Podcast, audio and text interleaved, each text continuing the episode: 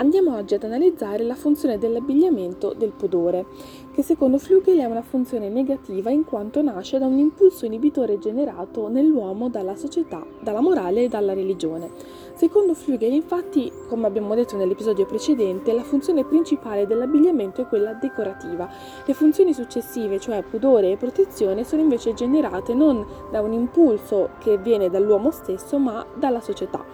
Il pudore infatti a cosa serve? Serve a far sì che l'uomo provi vergogna e quindi voglia coprire alcune parti del suo corpo considerate impudiche appunto. Secondo Flügel il pudore può essere descritto nei termini di cinque variabili in base a ciò che ci spinge a nascondere. Infatti il pudore può essere diretto contro forme di esibizione sociale o sessuale, appunto come abbiamo detto può essere un pudore morale che ci spinge a nascondere i nostri genitali, ad esempio, può essere diretto contro la tendenza ad esibire il corpo nudo o abiti lussuosi, in questo caso il pudore diventa anche una voglia di nascondere la propria ricchezza per eh, evitare di essere giudicati ehm, oppure connettersi alle tendenze dell'io e degli altri, cioè un pudore che è proprio legato al nostro vivere in società e rapportarci con le altre persone. Può avere come obiettivo la prevenzione del desiderio sessuale o del disgusto sociale, qui possiamo pensare attualmente alle comunità islamiche che obbligano eh, o che per scelta, in cui per scelta le donne si coprono i capelli per inibire il desiderio sessuale dell'uomo, considerato peccaminoso eh, oppure può essere in relazione alle varie parti del corpo. Vediamo infatti che nei secoli eh, si spostano le parti del corpo che vengono coperte o scoperte in base alla morale, alla religione e al luogo geografico a cui ci riferiamo. E, ehm, in questo senso vediamo che il pudore è sempre legato a un sentimento di vergogna, ma che non è un sentimento di vergogna necessariamente sessuale o legato al eh, desiderio, l'impulso sessuale, cioè io non sempre voglio nascondere i miei genitali o altre parti, come per esempio possiamo pensare alle caviglie, eh, che nella storia vengono considerate zone erogene, cioè zone che generano desiderio sessuale ma può essere anche un pudore legato al mio vivere in società che vuole far sì che io eviti il disgusto, la disapprovazione delle persone che mi circondano. Eh, ecco che il pudore diventa un concetto non più legato a, solamente alla religione, ma proprio anche alla morale andare vestiti in determinati modi può generare nelle altre persone un sentimento negativo nei miei confronti. Il pudore mi porta a cercare di evitare di generare questo giudizio negativo e quindi mi vestirò secondo il pudore della società a cui appartengo. Ecco perché c'è così tanta differenza anche a, eh, a livello moderno tra eh, l'abbigliamento di società magari primitive o di società considerate più ehm, eh, avanzate, eh, società occidentali, società orientali. Se prendiamo per esempio le popolazioni africane, a tutt'oggi sono solamente decorate, non sono coperte. Le persone vanno eh, tranquillamente a genitali scoperti, soprattutto quando si parla magari del seno femminile, mentre invece nella società occidentale eh, questo genererebbe eh, un giudizio assolutamente negativo nei confronti della persona che si comporta così.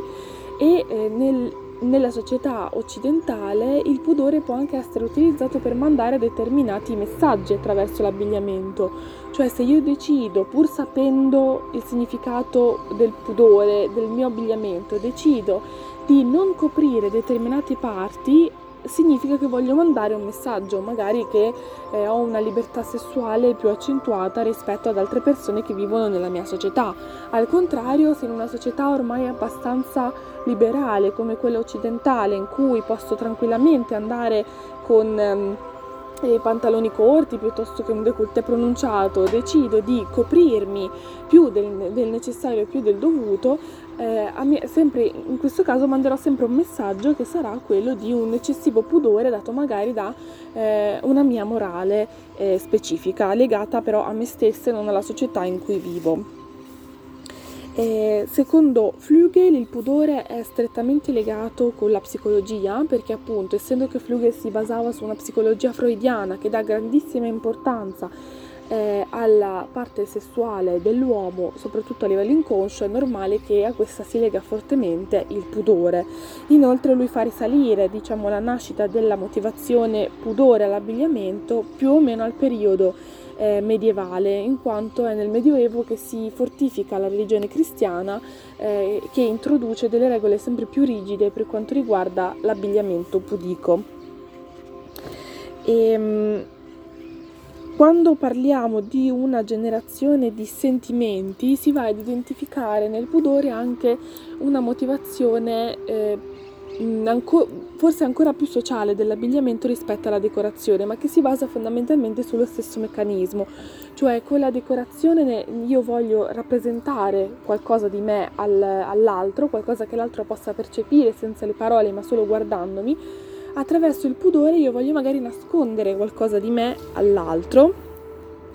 eh, oppure dare un'idea di me all'altro eh, di una persona, eh, diciamo tra virgolette, non pericolosa, perché ci sentiamo più rassicurati magari nel vedere una persona eh, ben coperta eh, che si attiene a tutti i valori morali della società piuttosto che con un abbigliamento più aggressivo. Ehm, per quanto riguarda in generale il pudore, appunto, vediamo che la base eh, di Flügel è la psicologia freudiana e la religione, in questo caso cristiana, perché eh, si tratta di un autore occidentale, europeo e conseguentemente cristiano. Eh, e anche lui però ammette, soprattutto da quanto emerge dagli studi magari eh, degli esploratori negli anni e nei secoli, che il pudore è strettamente legato al tempo, alla società e al luogo geografico in cui si vive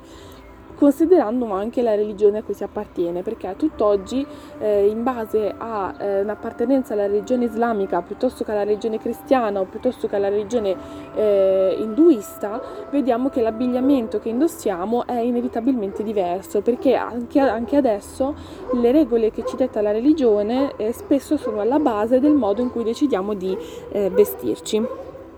Nella prossima eh, nel prossimo episodio vedremo di andare ad analizzare la funzione protettiva dell'abbigliamento eh, che spesso viene usata dal pudore come scusa, nel senso che eh, nel momento in cui eh, noi, c'è freddo noi siamo costretti a coprirci di più e possiamo eh, mettere insieme la funzione protettiva, la funzione del pudore e in realtà anche la funzione decorativa, perché indossare più abiti ci dà la possibilità di indossare anche più decorazioni in modo tra virgolette giustificato. Questo perché? Perché eh, nella società moderna il vestirsi in un modo che non sia considerato alla moda, ma che sia una rappresentazione dell'identità personale è spesso visto eh, in modo negativo. Quindi la protezione è un po' quella funzione che ci giustifica nell'indossare l'abbigliamento a livello scientifico. C'è freddo, mi devo coprire, scelgo di coprirmi in un modo che mi rappresenta a livello identitario, ma lo faccio con la giustificazione del freddo.